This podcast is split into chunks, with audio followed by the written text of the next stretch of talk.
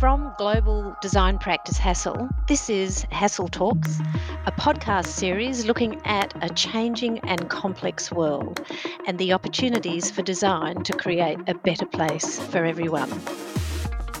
It's a series that is unashamedly optimistic about creating a beautiful, inclusive, and resilient future. I'm Caroline Stalker. I'm an architect and urbanist and a principal at Hassell. And I'm here on Jagera and Turrbal country in Brisbane, and I pay my respects to elders past and present. In 2032, southeast Queensland, a region with the city of Brisbane at its heart, will host the Summer Olympics. This is an area that's home to 3.8 million people, covering approximately 35,000 square kilometres. On a good day, it would take you three hours to drive from one end to the other. For Brisbane and the region, the Olympics are an extraordinary opportunity for our community, our economy, and our culture. And this is reflected in a palpable level of excitement in the media and in discussions we're all having around town. At the same time, we're really only just beginning the important discussions in the city and the region around design. Discussions like what will be the legacy of the Olympics? How will it deliver benefits to all, not just the few? The government wants it to deliver economic benefits, social benefits, environmental benefits, Indigenous culture celebrated and promoted, and greater engagement in sport for all Queenslanders. It's interesting to me, and it's the basis of this conversation, I guess, that the broader conversation in the city to date has not included much focus on public realm, which we believe is essential in the successful delivery of the Olympic Games and in sharing the economic, social, environmental, and cultural benefits we all want to see. As a Brisbaneite with a great deal of affection for the place, I want to explore what opportunities lie ahead for our public city. What could the next era of public spaces deliver, and how will these be catalysed by the Olympics? What kind of city can we make? To really understand the role of public realm in ensuring a successful Games and city, I've invited some friends and colleagues who have seen firsthand the changes brought about by major events in cities, particularly in Sydney Olympics in 2000, and how that change affected people throughout the city. I'm very pleased to introduce architect, landscape architect, urban designer, and Hassell Fellow Ken Maher AO, who has shaped the physical and cultural landscape of Sydney and beyond for over four decades, and Helen Lochhead, Emeritus Professor of Architecture and Urbanism at University of New South Wales. Welcome, Ken and Helen. Helen, thinking back to the time leading up to the Olympics in Sydney, when you were involved in the work of delivering the Games, where did the urban realm fall in those discussions? Was there a vision? Yes, yes, there was a strong desire for a vision. Um, I was working at the City of Sydney at the time, and the Lord Mayor then was Frank Sartor, who wanted people in the city. And his pitch, I guess, was for City to be a living city, a place to live and work and play. Mm. That was what he ran with uh, um, to be elected, and so he was very keen to use the opportunity to capture people's imagination and get people in the city 24 7. That was in 1994. I developed a series of speculative projects for the city's streets, squares, and parks. And the real opportunity was that we commissioned young and emerging designers and artists, and we partnered them with more established architects and landscape architects to develop concepts. One, we wanted that expertise and deep understanding of the city, but we also wanted fresh and out of the box thinking. Designers and artists and people who are not always engaged in work in the public domain was really the spark that actually took these ideas from being predictable and um, conservative to sometimes exploratory and exciting. So, with that, we developed a series of city talks to talk about these projects. We developed a publication, an exhibition, and from that initiative, we attracted a lot of attention. And so we were able to get the commitment from Council to fund many of these projects through the sale of major public parking stations and um, utilities. But it was also through that commitment that Council was able to attract state and later some federal government funding to actually take it from the Priority 1 projects to the Priority 2 and Priority 3. So that whole portfolio of hundreds of millions of dollars of projects were able to be fulfilled over a period of years leading up to and following the Olympics. That vision still rings true. I think it really is a much more livable, green, inclusive place. And the city's been transformed, I think, over the past 20 years. Don't you think, Ken? Absolutely. I think that sort of planting of seeds, if you like, around the value of the public spaces that happened prior to the Olympics has, has borne incredible fruit, so to speak, because it, it, it has continued and I agree it's got more, more so. And again, the pedestrianisation of the city, the shift from cars to people has continued. The, the city got Jan Gehl, the Danish urbanist, to help think through or uh, give, give confidence perhaps to um, the, the, politicians. Uh, and uh, that trans- transformation, and we now have our major street, George Street, is a pedestrian and light rail street. And that was inconceivable uh, even 10 years ago. Uh, so it, it, it's been an extraordinary legacy, I think.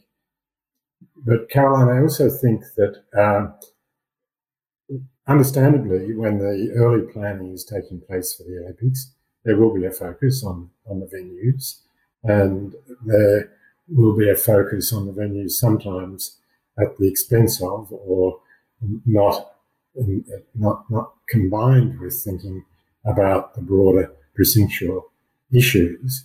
Um, but I do think, as Helen has touched on, that might change as get closer and closer to the time.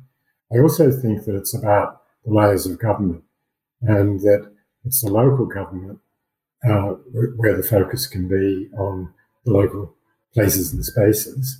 And they're the ones that are really important. I think it might be a combination of local and state government that start to focus on the precincts around some of the venues. And I know the venues are quite dispersed. And then there's another challenge around what are the connections between those venues. And that sometimes comes through the transport authorities. And all these groups, uh, I think, in, in, our time now, one of the great benefits, and it wasn't the case back with the Sydney Olympics, but each of these authorities are more and more aware of the value of public places, urban design, landscape architecture, etc. Well, I think uh, I've found these stories about the professional community getting together to build a vision very uh, relevant because I think you're right, Ken. Things are happening here through different layers of government, and there is the the legacy plan being built now. But we also need to put that all together within the uh, physical glue of a vision for our city and a vision for our public spaces. And I think you've told the story very, very nicely and clearly about how having that vision at the start can, and gathering people and momentum around that vision and coalescing around that vision can really drive change over a long period of time because it's built you know because it's built on shared values so i've found that a very very relevant uh, example to um, what we're dealing with currently in Brisbane as we start to look you know to the next 10 years and 10 years beyond. I think it's because we're part of a new norm games um, which means we're trying to reuse a lot of infrastructure. Uh, we're really it, this isn't about kind of splashing around huge cash for a comprehensive urban renewal program. We're very conscious of um, not wanting you know our grandchildren to pay this off financially and environmentally. And so uh, something back to both of you really helen and ken from your perspective looking back at the games and the projects you've been involved in what would you see as why is an investment in public spaces so important? What's the long term value of that? Look, I think there are other Olympics you can point to directly where the lessons are already laid out. And the first one I would draw everyone's attention to is Barcelona. It used the Olympics to build a much more inclusive and connected metropolitan city. But they developed an interior ring road which connected satellite sites all around the greater metropolitan area. But also, every one of those sites were extraordinary parks or plazas which became a legacy for those communities. So, as Ken pointed out, the connectivity or the metro public transport rings true. And also, at the end of the day, Barcelona made places for an array of communities far from the centre, as well as in the centre. They were marginal and the underserved in the periphery. So I think that it is just good politics and it's a very good investment in social infrastructure as well as hard infrastructure. I think London is another excellent example. It had this ripple effect over East, um, East London. East London, as many would know, was really the most underserved of communities in London. Most environmentally polluted, less services, more crime, more social housing. And I remember going there just prior to the Olympics, and there were so many buildings around the periphery in Hackney, broken windows, boarded up. It was just not a place you really felt comfortable walking around or wanted to be. The Olympics flipped that. The River Lee going through the site was cleaned up and access along the river into the Olympic site was provided. That part of London is just dynamic now. And it was the Olympics that used the opportunity to actually not just create a new, shiny, glossy new object which can look good on international television, but to actually cause systemic change in the whole of the southeast London region. Yeah, absolutely. So I think you don't need to convince anyone. You just need to look at these real life examples to see where the benefits lie. It's a slightly different model, isn't it, in Brisbane where things are dispersed. We don't have a big critical mass site. So I think there's things that we can certainly learn from those bigger urban regeneration models, but then we have to think about them as they apply to a more dispersed model. And I guess I wanted to come back and ask Ken um, in terms of getting the kind of the best uh, outcome for the people of Brisbane, do you think having uh, a view or a vision about the wider region is important as part of this this the thinking about this Olympics? Look, uh, Caroline, I, I, I, think that that's absolutely essential. And if we look at it, um, reflecting again on the Sydney experience, which was a different experience, but the opportunity in Sydney was to develop the Olympic site as a future um, centre and suburb, effectively, uh, that would have increased density. Uh, and it was just at the time when densification in Sydney was really just taking off.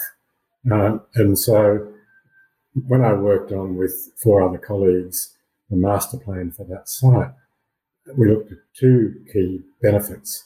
One was to design a place that was a future city, if you like, not just a venue, series of venues.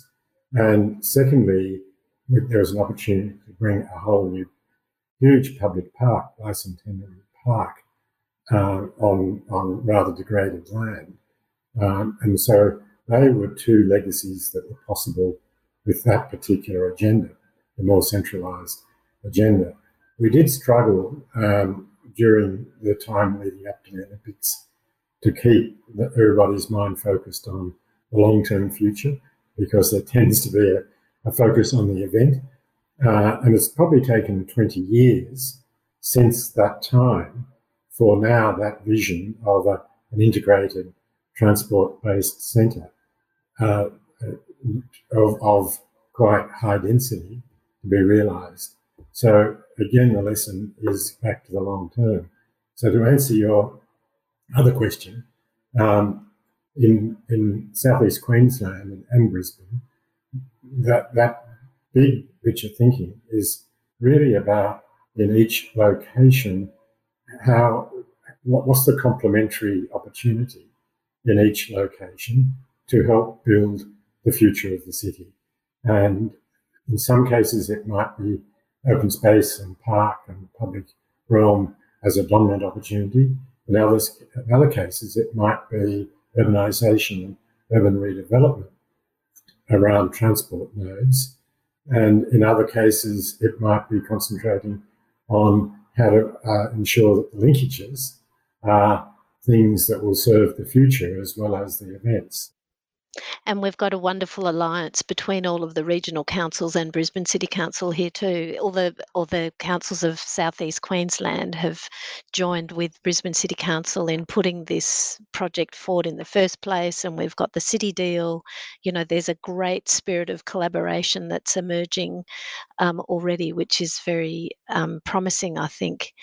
Ken, um, and just finally, then to Helen. So, thinking about uh, the Brisbane Olympics, if you were working on these Olympics, and with the experience that you've had in the past, what would be the questions that you'd be asking?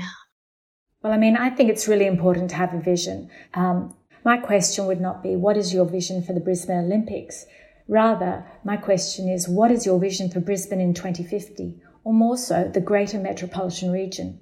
What kind of mega region do you want Brisbane to be, and how is this opportunity going to be leveraged to achieve that long term goal? To Ken's point, that's what you want to focus on.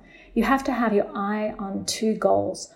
One, there's a need to deliver on a very tight time frame within very strict financial and physical constraints, but also the long term possibilities, the intergenerational possibilities.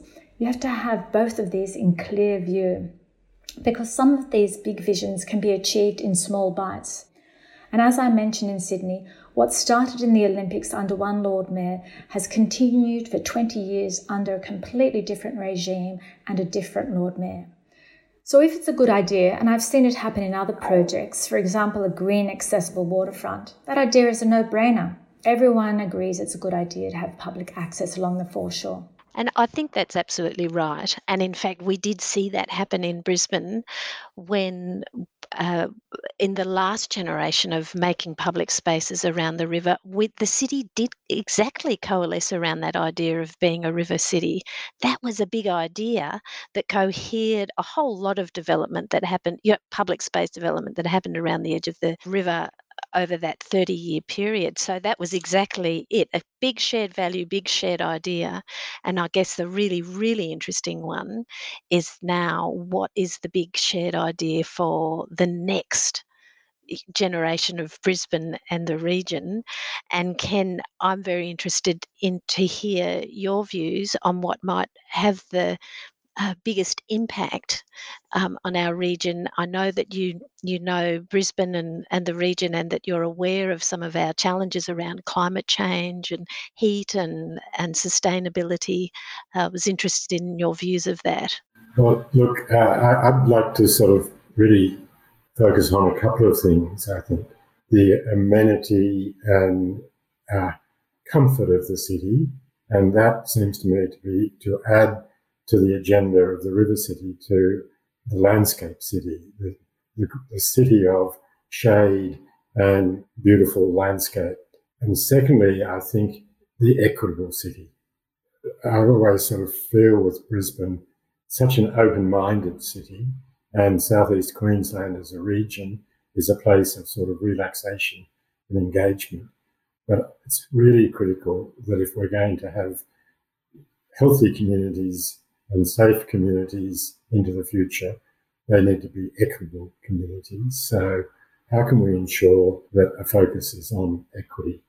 And thirdly, I guess it would be you've touched on it already, but the First Nations community, a, a city that understands the country, cares for country, and engages our First Nations community. And the voice will be a good start to this, perhaps. Indeed that's a lovely concluding note. Thank you so much, Ken. Uh, and I think we've really demonstrated from this chat that even though we're not Sydney, we can learn from Sydney. Uh, and we've really heard about how the Olympics in Sydney was an opportunity to shape public spaces of the city. And we've heard about the enormous changes that public spaces in the urban realm can have on people, their behaviours, their use of the city and its facilities in this critical design phase of the Olympics, we need to think hard about the big challenges of our region.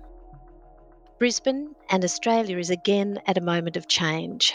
We need to make sure we can obtain the maximum public benefit for our community out of the Olympic spend.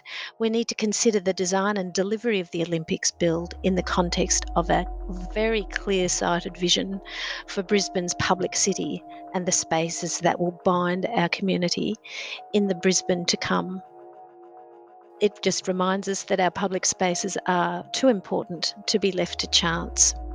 Thank you so much to our guests, Ken Maher and Helen Lochhead. And thank you to our listeners. We know you're as passionate about the role design plays in creating a beautiful, resilient, and inclusive future as we are. I'm Caroline Stalker. You've been listening to an episode of Hassell Talks. This episode was produced by Prue Vincent and Michelle Bailey, who I also thank.